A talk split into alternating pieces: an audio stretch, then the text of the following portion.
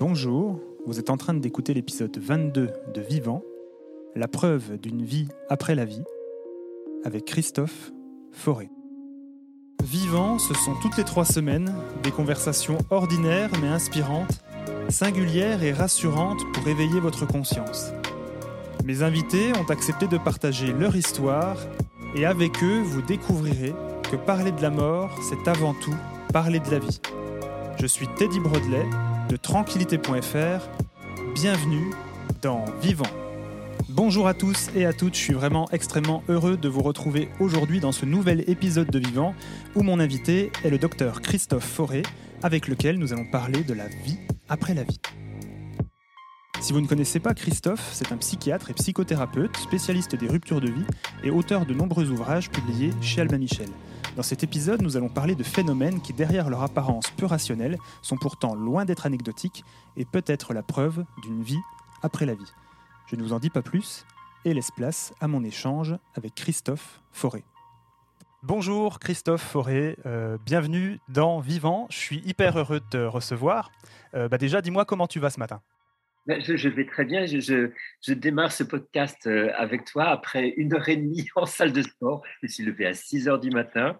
Je fais ça souvent. Hein. Et, je suis allé au, sport euh, pour euh, caler le matin des choses que je ne peux pas faire dans le reste de la journée. Alors, soit c'est du sport, parfois, soit c'est apprendre l'italien, soit c'est trouver le, temps de méditer. Je trouve que le matin, c'est vraiment un temps très très précieux, très calme pour faire beaucoup de choses que en fait on n'a pas le temps de faire dans, dans, la journée. Puis je suis un gars du matin. En chronobiologie, on appelle ça le lion. Et, euh, et donc je suis un lion en chronobiologie. Pas en signe zodiacal, mais en, chronobiologie. Ça va très bien. Bah, c'est cool. On commence hyper fort, voyez, un super conseil dès le matin. Levez-vous tôt le matin, les gars, prenez-vous en main et vous allez avoir une vie merveilleuse. Ne mesurez pas les bénéfices sur la vie ou sur le long cours que ce que ça induit. Ça, c'est sûr. Donc, euh, euh, ce qui fait qu'on échange aujourd'hui ensemble, c'est que moi j'ai eu vraiment euh, le plaisir d'assister à un festival qui s'appelle La mort si on en parlait, qui s'est déroulé à Nantes euh, au mois de novembre dernier. Et dans ce festival, tu as fait une conférence où tu as parlé d'un sujet ben, qui sort un peu entre guillemets de l'ordinaire, où tu as parlé de VSCD, d'expérience de mort imminente, de MI, etc. comment quelqu'un comme toi, qui est euh, psychiatre euh, reconnu, qui a écrit euh, de nombreux livres sur l'accompagnement en fin de vie, la maladie des proches, le suicide, le deuil, etc. Comment t'en es venu finalement à t'intéresser à ces sujets bah, qui sont, pour la majorité d'entre nous, quand même peu rationnels? Peu rationnels, mais c'est un supposé que c'est peu rationnel parce que il y, a, beaucoup de, de, science en fait derrière. Hein. on, on, aborde, on aborde ces sujets sur un mode anecdotique alors qu'il y a beaucoup, beaucoup de sciences et de recherches qui sont derrière. Comment j'ai commencé à m'intéresser à cela? Ben, J'étais médecin psychiatre en, soins palliatifs, en unité de, soins palliatifs, et donc en, à côtoyer vraiment fortement les, les, personnes en fin de vie et en deuil. Et dans, les, dans les unités de soins palliatifs, il est clair que ces expériences, on en entend parler, mais qui ne mesurent pas la fréquence. C'est extrêmement fréquent d'entendre parler soit d'expériences de, mort imminente qui ne sont pas tout à fait euh, dans, le contexte habituel, c'est-à-dire ce ne sont pas des gens qui ont un accident ou qui ont des, qui ont des, des, interventions chirurgicales et qui se retrouvent euh, avec une sortie corps, etc. etc. Euh, là, c'est plutôt ce qu'on appelle des états accrus de conscience euh, au seuil de la mort sont des personnes qui sont véritablement en train de, en train de mourir à quelques jours ou quelques semaines ou quelques, euh, oui, souvent quelques semaines de leur décès, et qui font des expériences où ils perçoivent des choses, entre guillemets, des choses soit de, de proches décédés, soit des, soit des, des, des, perceptions qu'on retrouve euh, beaucoup dans les expériences de mort imminente en accompagnant les personnes en deuil également. C'est vraiment je, c'est une grosse partie de mon activité libérale. Euh, accompagner les personnes en deuil, très, très, très souvent, mais avec une fréquence qui est hallucinante. On entend des proches qui ont perdu un, être cher et qui euh, ont des perceptions, des perceptions soit visuelles, soit auditives, soit via, d'autres, d'autres moyens comme l'électricité ou autres, euh, où ils ont le sentiment de percevoir un proche. C'est ce qu'on appelle les VSCD, vécu subjectif de contact avec un défunt, euh, After Death Communication en anglais, ADC. et qui sont des choses qui sont également très fréquentes. Donc, c'est presque naturellement, je dirais, par le fait d'être médecin en soins palliatifs dans un environnement où la mort est très présente, que spontanément, les personnes racontent, font part de leur expérience. Donc, je n'ai pas un attrait particulier pour le, pour le fantastique, hein, pour l'incroyable et tout, mais c'est juste, ça s'invite dans les, dans les, dans conversations avec les, les personnes. Et euh, l'énorme fréquence de ces, de ces témoignages, euh, et aussi, notre troisième aspect, euh, j'ai eu l'occasion l'occasion souvent dans mon activité de rencontrer des personnes qui ont fait des expériences de mort imminente, soit une intervention chirurgicale, euh, euh, soit un accident, et qui me racontent ces récits en étant rassuré d'avoir une écoute qui peut les écouter sans les, sans les taxer aussitôt de, de, déranger ou, de, ou de, vraiment un petit, peu, un petit peu bizarre. Et donc, sur ce versant vraiment thérapeutique en tant que, que, médecin, ces récits arrivent et le fait de les, de les écouter m'ont dit, mais Christophe, là, il y, a un sujet, là, il y a vraiment un sujet. Euh, sort, comme je disais tout à l'heure, de l'anecdotique de telle personne qui raconte telle chose et regarde ce qui existe dans la littérature scientifique là-dessus. Et c'est vraiment d'un point de vue euh, scientifique hein, que je me suis intéressé à ces choses-là en disant, mais euh, qu'en est-il? Et on se rend compte que depuis la sortie de 1975, tu sais, le, livre de, le livre de comment s'appelle, de euh, Raymond Moody, la, vie après la vie, hein, il y avait une c'est la première fois qu'étaient publiés des récits de personnes qui faisaient une NDE. Et depuis 1975, il y a eu des millions, je dirais des, centaines de millions de témoignages, dont, depuis plus de 40 ans, donc, hein, euh, où il y a des personnes qui font part d'expériences qui sont très stéréotypées, qui est décrit par ces, personnes.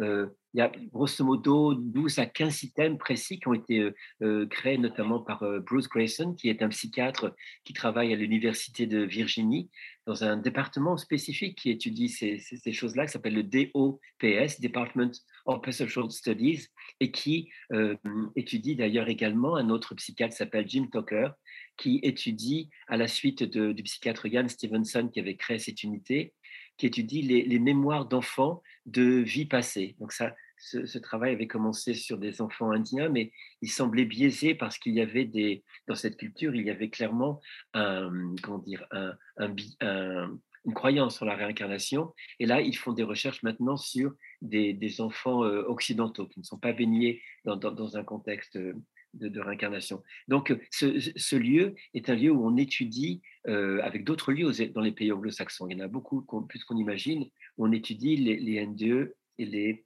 les de, de, mémoire d'enfants, euh, de vie passée, euh, VSCD, etc.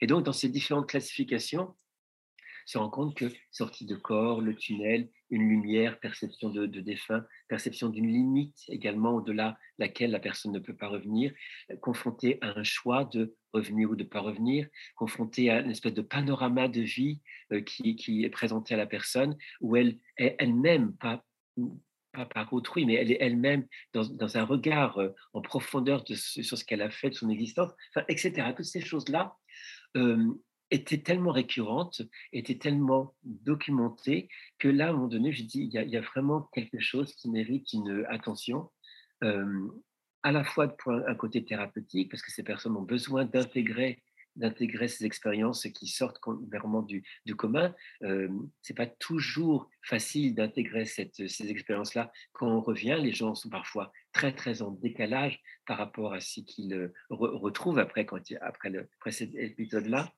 Pour les VSCD, pour l'accompagnement des personnes en deuil, c'est important aussi qu'il y ait quelqu'un, un, psy, qui valide les expériences en disant ceci est étudié, hein, et c'est d'ailleurs étudié. Il y a une première euh, grande euh, enquête francophone qui a été menée par euh, l'équipe de, de Evelyne SR, qui est suisse, et en collaboration avec l'université de Northampton en Angleterre, et qui a véritablement étudié de façon qualitative et quantitative des personnes. Il y a plus de 1000, témoignages de personnes qui ont fait des VSCD en essayant de trouver une typologie. Est-ce qu'il y a une récurrence dans les signes perçus par les, par, les personnes? Et effectivement, on se rend compte qu'il y a une aide véritablement au processus de deuil. Donc toutes ces choses-là d'un point de vue de médecin, c'est utile parce que ça permet vraiment d'apporter de, l'apaisement, de des éclaircissements sur les personnes. Donc vraiment,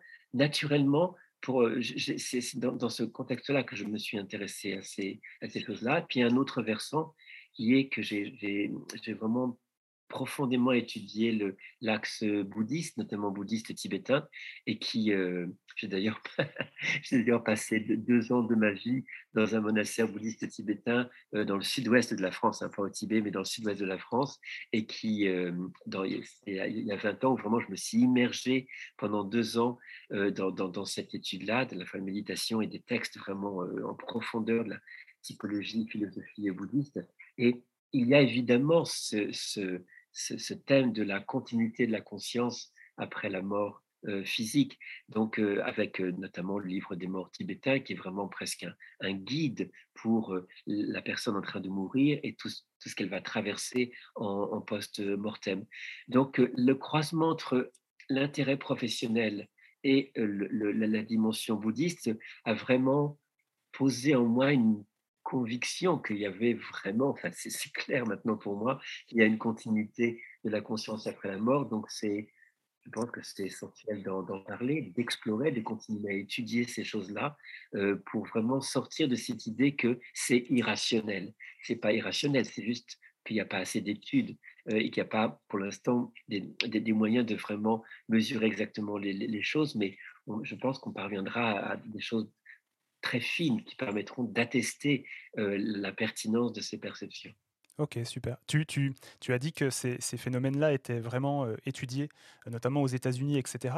Donc en fait, ils les étudient de quelle manière? C'est des témoins, enfin voilà, ils font témoigner des gens séparément? Il y a... Bah, vraiment, c'est ce type de, de, recherche ne, ne, repose que sur des témoignages, évidemment. C'est vraiment ça qui. Par exemple, si je prends euh, là pour l'Europe, si on revient en Europe, il y a euh, un cardiologue qui s'appelle euh, Pin von, von Lomen, L-O-2-M-E-L, qui a mené un, qui est très connu hein, dans, dans, dans, ce, dans ce domaine-là. Il a écrit un livre d'ailleurs qui s'appelle Mort ou pas qui est vraiment un gros bouquin, un petit peu ardu à lire, à lire mais qui explore véritablement euh, qu'est-ce que c'est qu'une une expérience de mort imminente. Et il a fondé son travail notamment sur une étude prospective euh, sur des cliniques de cardiologie dans les Pays-Bas.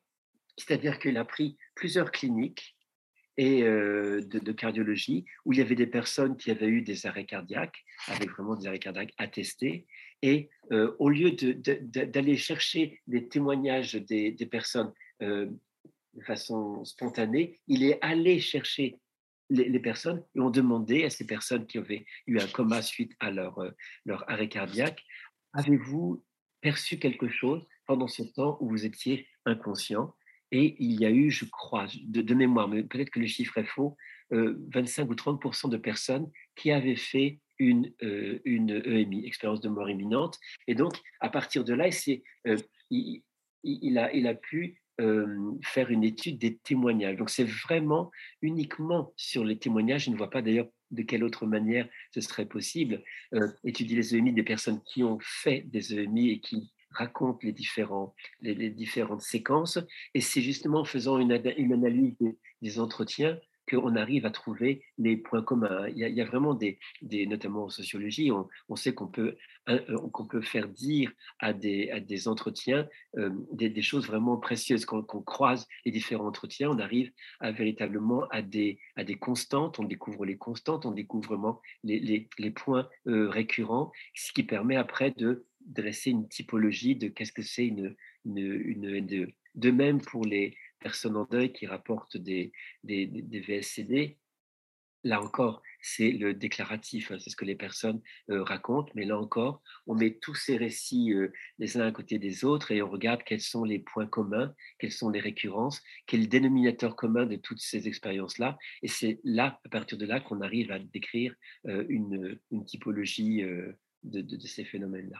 Pareil pour les, les expériences de, des états de conscience au seuil de la mort, il y a des personnes qui font des récits, et c'est le cumul de ces récits qui sont répertoriés, et là encore, on voit des récurrences. Et à partir de là, on peut faire des ponts entre ces différentes. C'est ça qui est intéressant d'ailleurs. Hein. tu as une typologie euh, des gens qui décrivent un certain type d'expérience qui ont fait une NDE. Tu as des gens qui ont fait une certaine type d'expérience qui ont fait des VSCD. Tu as des personnes qui ont fait certaines types d'expériences avec des états accrus de conscience. Et c'est intéressant de croiser les, les, différentes euh, informations parce que là, arrivent d'autres types d'informations de, par le fait de croiser et on se rend compte que le, le euh, des VSCD peuvent euh, être du point de vue de la personne en, deuil des choses qui correspondent à ce que la personne a vécu euh, lors d'un état accru de conscience. Donc, a, on a différents points de vue. C'est ça qui est, intéressant. Et j'ai oublié de mentionner dans, les expériences qu'on retrouve en soins palliatifs, c'est pas aussi fréquent que les, que les, que les VSCD, mais ce qu'on appelle les shared death experiences. Ça veut dire les expériences, comment dire, de mort partagée. C'est une, ce sont des personnes qui accompagnent des proches en, fin de vie et qui, euh, à un moment donné, ont une perception de ce que vit la personne en, fin de vie. Hein.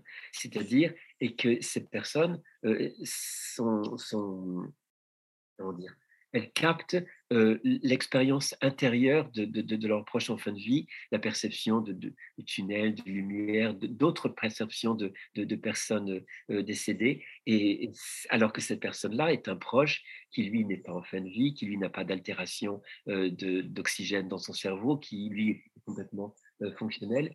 Et on pourrait dire, mais c'est complètement fou ça. Non, ça a été rapporté, cette, cette, un article tout récent d'avril 2021 qui a été rapporté dans le journal de, soins palliatifs, un journal de soins palliatifs américain. Tu vois, c'est c'est pas un truc qu'on trouve euh, qui traîne sur le sur, sur le web. C'est vraiment un journal qui a fait des interviews de personnes qui ont eu des expériences de, de mort partagée.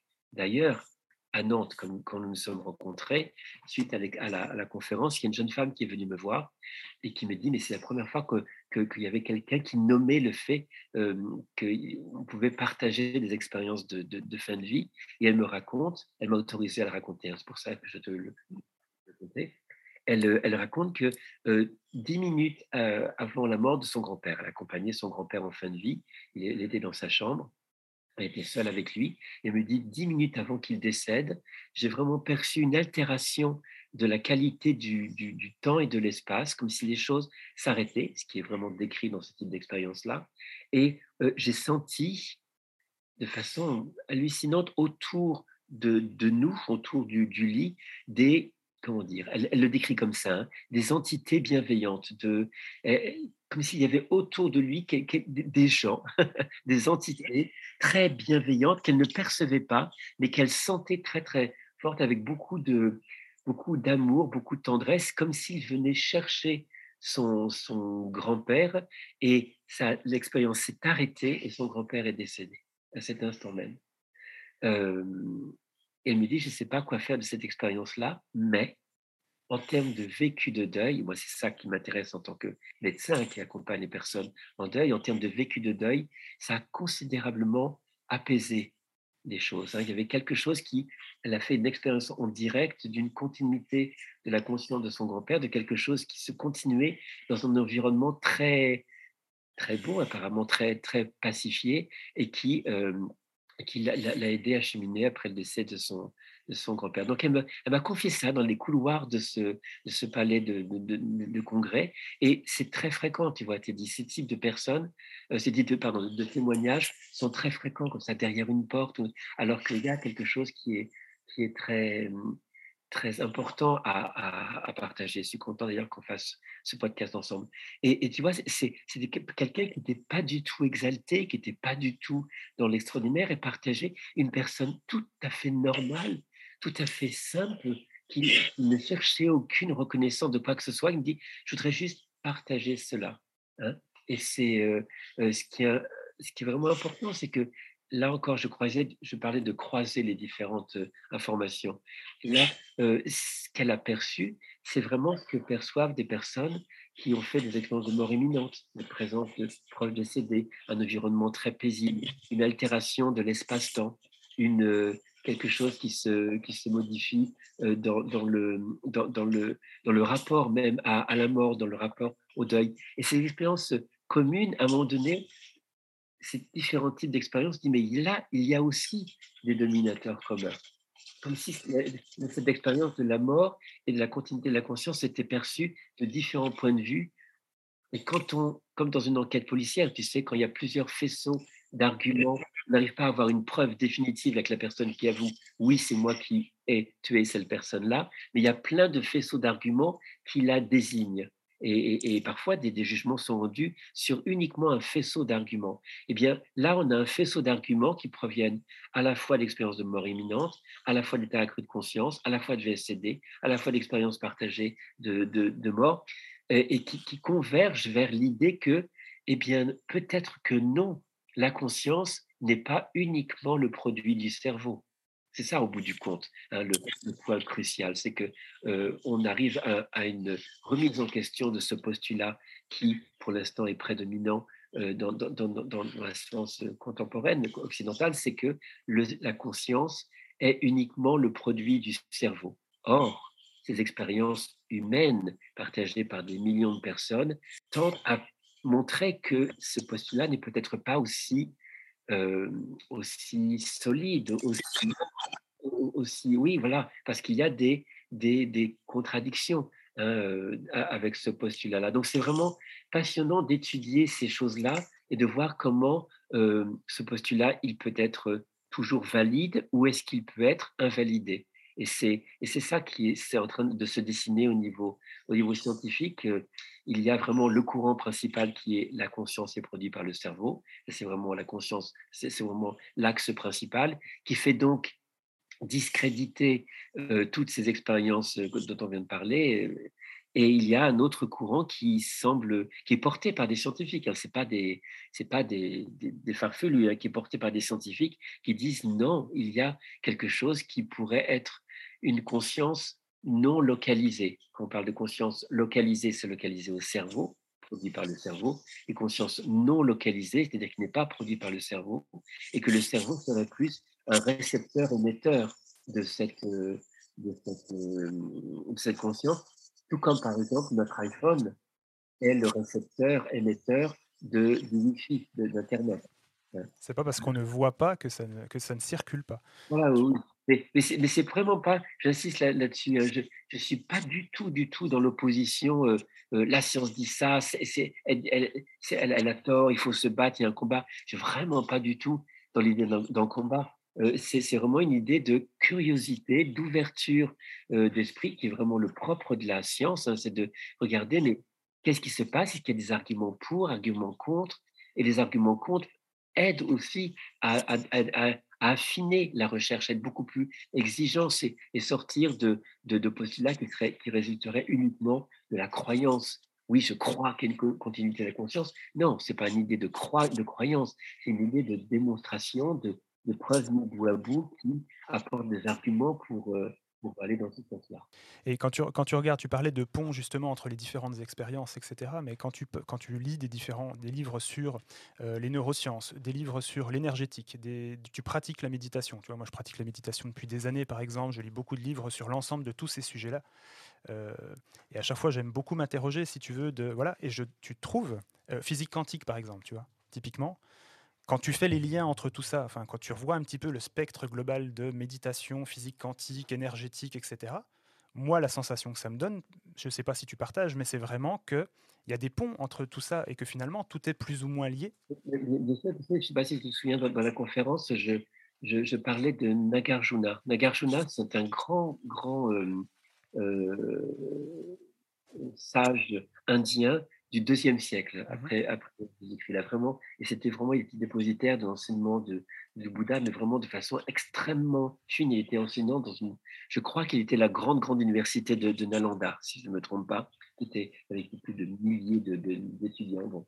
Et euh, il, a, il a écrit plusieurs textes et euh, qui sont vraiment des, des références, hein, des, des, textes de, de référence dans, dans, dans l'approche bouddhiste, euh, et notamment des textes sur la nature de la réalité, la nature de la conscience, la nature de la réalité, eh bien quand tu lis ces textes-là, tu ne peux que faire par un constat, hein, ce n'est pas une croyance. Tu peux faire un, un rapprochement étroit, troublant entre certains postulats de la physique quantique. Mmh tu étudies la physique quantique de façon, de façon euh, vraiment euh, très, très, très, très scientifique, tu te rends compte qu'il y a des postulats sur la nature de la réalité, la nature de l'esprit, la nature de la conscience, qui sont extrêmement proches, voire superposables avec ce que notamment Nagarjuna disait, mais on retrouve aussi des ponts et des similitudes euh, dans, dans l'approche hindouiste, le, Vedanta, le Vedanta qui, qui, qui part de l'approche non dualiste et qui, euh, là encore, postule que, la, que le, la conscience est première. Ce n'est pas dans, notre vision occidentale, c'est la matière qui est mmh première.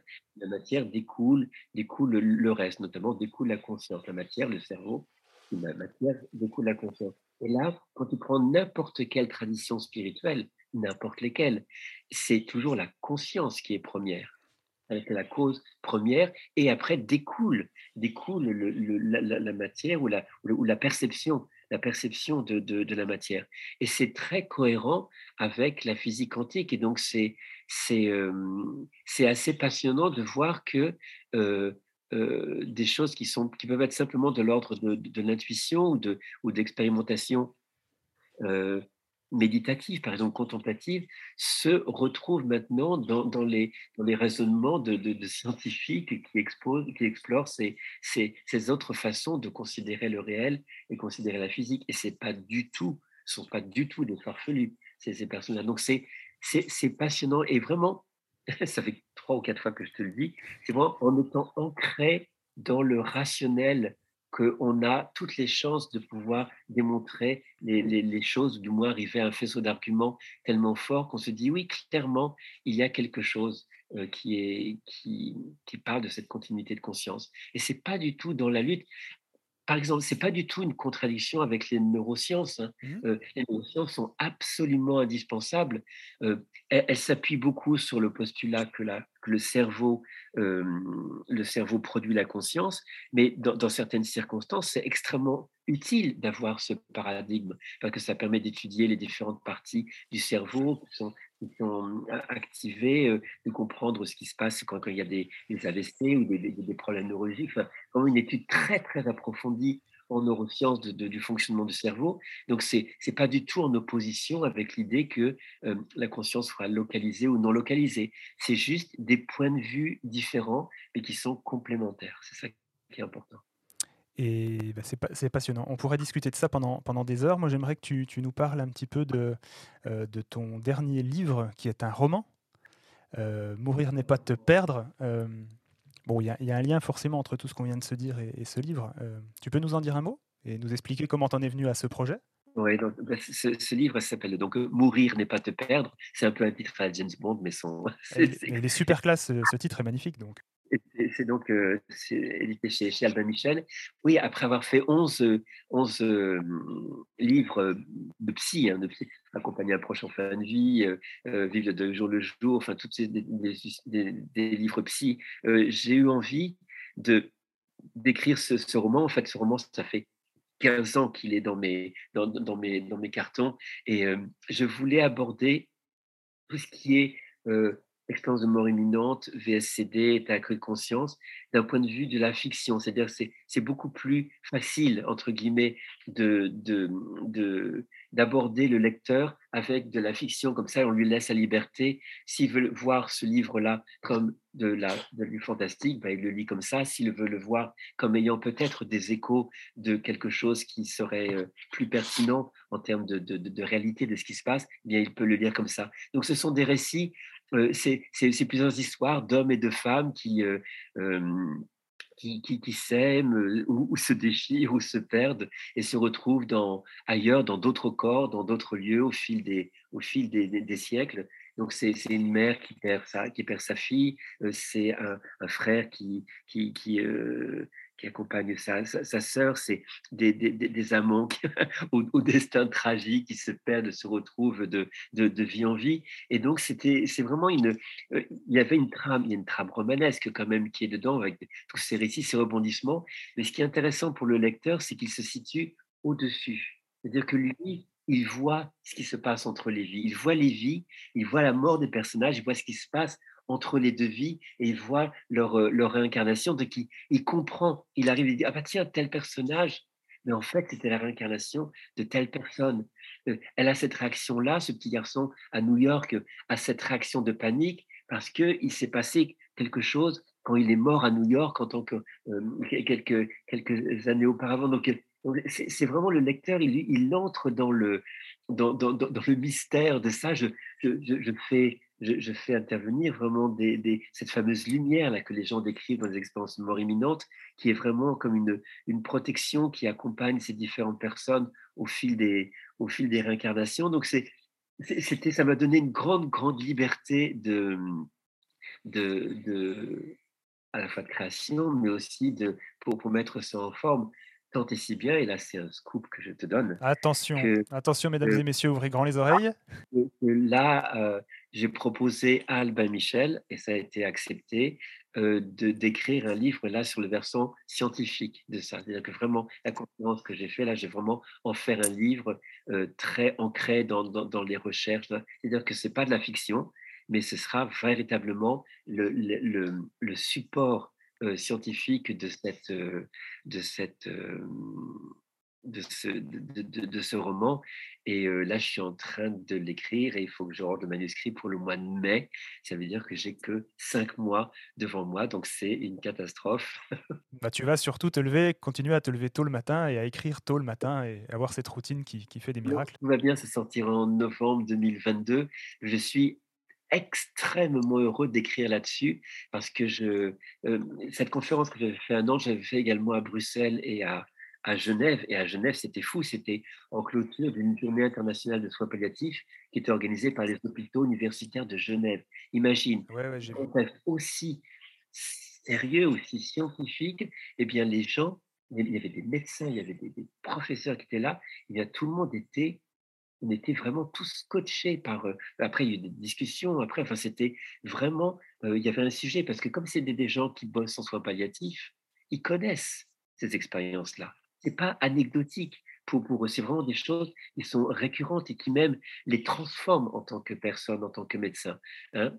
Et donc, c'était, c'était vraiment, il y a vraiment quelque chose à explorer et, et, à sortir de, du côté un peu paranormal de, de, de, de l'affaire pour en faire vraiment un truc très sereinement un, sujet d'étude. Parce que ce qui est intéressant là-dedans, Teddy, c'est il ne faut pas se perdre là-dedans. Il ne faut pas se perdre. faut pas Je suis d'accord avec toi. Se réfugier, oublier sa vie et se réfugier dans cette, je mets des guillemets, c'est extraordinaire ah oui, les NDE, les machins, les choses comme ça. Parce que le risque, il y a un risque, c'est de se perdre dans cet extraordinaire et d'oublier de vivre sa vie. Et ça, c'est le message fondamental. On a une vie à vivre et on n'a pas une vie à vivre avant ou après. Ça viendra en son temps. On a une vie à vivre maintenant. Et le cœur, pour moi, le, le, côté précieux de ces expériences n'est pas tant le fait que ça parle du continuité de la conscience. Oui, bien sûr, c'est important. Ça peut être vraiment euh, important dans notre vie, mais c'est surtout comment ces expériences nous inspirent pour mener notre vie maintenant, pour éventuellement guider nos pas, pour éventuellement nous inspirer. Quand tu vois quelqu'un qui a fait une expérience de mort imminente et qui, suite à cela, revient avec l'idée que euh, que l'amour et la connaissance sont deux axes fondamentaux, de, l'existence, alors que cette personne, c'était des notions qui étaient complètement étrangères à son quotidien et qui commence à revoir son rapport aux autres avec peut-être plus d'amour, de compassion, d'attention aux autres, revoit son rapport au réel avec une, soif de, de connaissance, d'apprendre des choses, et alors qu'elle n'avait jamais étudié ces choses-là avant, tu te dis, même si on n'a pas fait de NDE, même si on n'a pas fait ces expériences extraordinaires, pourquoi ne pas se laisser inspirer par ça? S'il y a des millions de personnes qui disent que de l'autre côté, ces aspects sont importants, d'amour et de connaissance, pourquoi ne pas instiller ceci dans mon existence maintenant? J'insiste, même si je n'ai pas fait ce type d'expérience-là. Donc, pour moi, il est là l'intérêt, enfin, un des intérêts majeurs de ces expériences et de faire de les étudier, c'est comment elle se décline dans nos vies. comment elle nous permet d'avoir un regard profond, qualitatif sur la manière de mener notre vie, dans notre rapport à, nous-mêmes, dans le rapport aux, autres, dans notre rapport au monde, dans, notre façon de, dans quels quel principes ou valeurs euh, vont, guider notre, notre existence. C'est vraiment ça, au bout du compte, moi qui m'intéresse profondément dans ces expériences-là. Je, non, mais c'est clair. Comme, on parlait de, rapidement de, de neurosciences tout à l'heure, comme le cerveau a tendance toujours à conforter ses croyances et à, tu vois, tu as une croyance, tu vas chercher à la conforter en permanence. Et c'est comme ça aussi qu'on part dans des croyances négatives, hein, complotistes ou, ou de non-tolérance de l'autre, etc. On peut aussi utiliser tout ça pour aller dans l'autre sens. On se sentira beaucoup plus vivant, sans faire de rapport avec le podcast, mais beaucoup plus vivant à, vivre vraiment intensément et à essayer. Ce qui est intéressant là-dedans, c'est que on sort, on sort d'un côté moral. Tu vois, c'est moral bien ou pas bien. Non, non, ce qui est passionnant là-dedans, c'est que on n'est plus dans une morale, on est dans une inspiration, être inspiré, et des gens qui racontent des choses pendant leur expérience là, et ils ne cherchent pas à convaincre de quoi que ce soit, mais si on écoute, on dit, tiens, c'est inspirant. C'est inspirant de, quelqu'un qui, dit, bah, je sais pas, maintenant, euh, ma, vie après cette expérience de cet accident où j'ai fait une, une, expérience de mort imminente, eh bien, c'est quelque chose qui change mon regard sur l'existence, mon rapport aux autres, sur, sur mes valeurs, sur ce qui compte, sur ce qui ne compte pas. Et voilà, je vous livre mon témoignage là. Ben, quand on écoute cela, on peut être inspiré par cette personne-là et, dire tiens peut-être que c'est un axe que je peux suivre aussi même si je n'ai pas fait cette expérience-là et donc on se retrouve avec euh, des notions de d'attention à l'autre de de, de, de, bienveillance de générosité de connaissance de et qui ne sont pas des choses ni bien ni mal sur un ordre moral Hein, à laquelle on, euh, on a des règles, qui seraient prescrits par une religion ou par euh, des préceptes extérieurs à soi, mais qui résonnent en soi en disant, tiens, c'est peut-être quelque chose qui est euh, inhérent à ma nature humaine et, que peut-être ces gens qui ont fait ces expériences au-delà de la, de, de, la vie et de la mort peuvent, peuvent peut-être m'inspirer à, suivre le même chemin. Tu vois, c'est important. On sort d'une morale on sort de, quelque chose qui est dicté par l'extérieur. Euh, habituellement, j'ai toujours, euh, tu sais, j'ai toujours l'habitude de demander à mes invités s'ils ont des, livres qu'ils aimeraient partager, des ressources, etc. Alors, au-delà du fait que dans toute ta bibliographie, vous trouverez, dans la bibliographie de Christophe, vous trouverez forcément des, tas de livres euh, sur le, le, deuil, etc., etc. Il y a plein de choses hyper, hyper passionnantes à lire est hyper intéressante. Il y, a, aussi des choses sur la transition de milieu de vie, la, fameuse crise, la quarantaine-cinquantaine. Oui, bien sûr. Sur la rupture, sur le couple, sur le divorce, c'est que des tuiles, quoi. que des tuiles et c'est que des tubes. Voilà, c'est que des tubes, les bouquins de Christophe. Est-ce que est tu as, justement, par rapport à, cette notion de, bienveillance, de, s'écouter soi, euh, de, vraiment d'aller vers ce qui vibre à l'intérieur de nous, euh, parce que c'est comme ça qu'on se sent le plus, le plus juste, on va dire, et qu'on a un impact plus fort sur ce qui nous entoure, positif, j'entends. Est-ce que toi, tu as, des, as des, justement des livres ou des choses qui t'inspirent ou qui pourraient inspirer ceux qui nous écoutent euh, c'est pas pour faire euh, ma, pub, mais j'ai écrit quand, je, quand je suis parti au monastère euh, pendant, deux ans et que je suis revenu après avoir rencontré le, chef de la lignée Kagyu des bouddhistes tibétains en, Inde, j'ai écrit un livre qui s'appelle S'aimer enfin. Ouais, bien sûr. Qu'on retrouve, qu'on retrouve en, livre de poche, S'aimer enfin, un chemin initiatique pour retrouver l'essentiel. Et ça, de fait, je me rends compte que ça a inspiré beaucoup, beaucoup de, de, de gens c'est un récit pourtant, un témoignage d'un chemin, mais il a tellement une valeur universelle que chacun peut se, retrouver là-dedans. sinon, qu'est-ce qui, serait bah, il y a les bouquins de, de moi, qui, qui, restent toujours vraiment des, des, choses vraiment Et pour les personnes qui, qui comprennent bien l'anglais, parce que c'est un petit peu ardu, euh, sur YouTube, il y a un remarquable enseignant qui s'appelle Rupert Spira, S-P-I-R-A, et euh, sur YouTube, mais il, il parle qu'en anglais, mais il est d'une précision, d'une clarté euh, qui est vraiment hallucinante sur la nature de la réalité, la nature de la conscience. En termes de livres, il y, en, a, tellement, il y en a tellement. Ben, celui que je vais écrire. je, mais tu en as déjà cité quelques-uns de toute façon d'ouvrages, donc c'est pas, pas grave. Est-ce que tu aimerais ajouter quelque chose pour, pour, pour conclure? Ben, je, je, ramènerai la même chose. Tu vois. Ne, vous perdez pas dans, dans l'extraordinaire. restez ancré dans votre vie et utilisez l'extraordinaire pour vous inspirer dans votre vie. Hein, si on est incarné dans cette vie, c'est qu'il y a une raison. Hein. et, et je voudrais terminer juste avec une référence. Pendant les expériences de mort imminente que les gens font, parfois, quand les gens vont loin dans l'expérience, il y a toujours la notion d'une frontière, d'une limite. Tu franchis cette limite-là, tu ne reviens pas. Tu ne la franchis pas, tu reviens. Et beaucoup de gens disent, je suis revenu parce que je n'avais pas fini, je comprenais pendant mon expérience que je n'avais pas fini ce que j'avais à faire. Eh bien, comment comprendre ceci? C'est que peut-être nous avons à faire quelque chose ici. Et tant qu'on ne l'a pas fini, eh bien, il est bon de revenir. Hein. C'est peut-être super ces expériences de mort imminente, mais des gens ont pourtant décidé de quitter l'environnement débordant d'amour qu'ils décrivent dans leur expérience, me dit non, je reviens. Et souvent, c'est je reviens pour aider mon enfant, je reviens pour soutenir, euh, euh, pour, soutenir mon conjoint, je reviens pour des choses qui sont motivées par des, des, motivations autres que des intérêts personnels. Et donc là, c'est aussi ça. Ça dit que peut-être nous avons une mission de vie et qu'il nous est demandé de la chercher dans notre vie.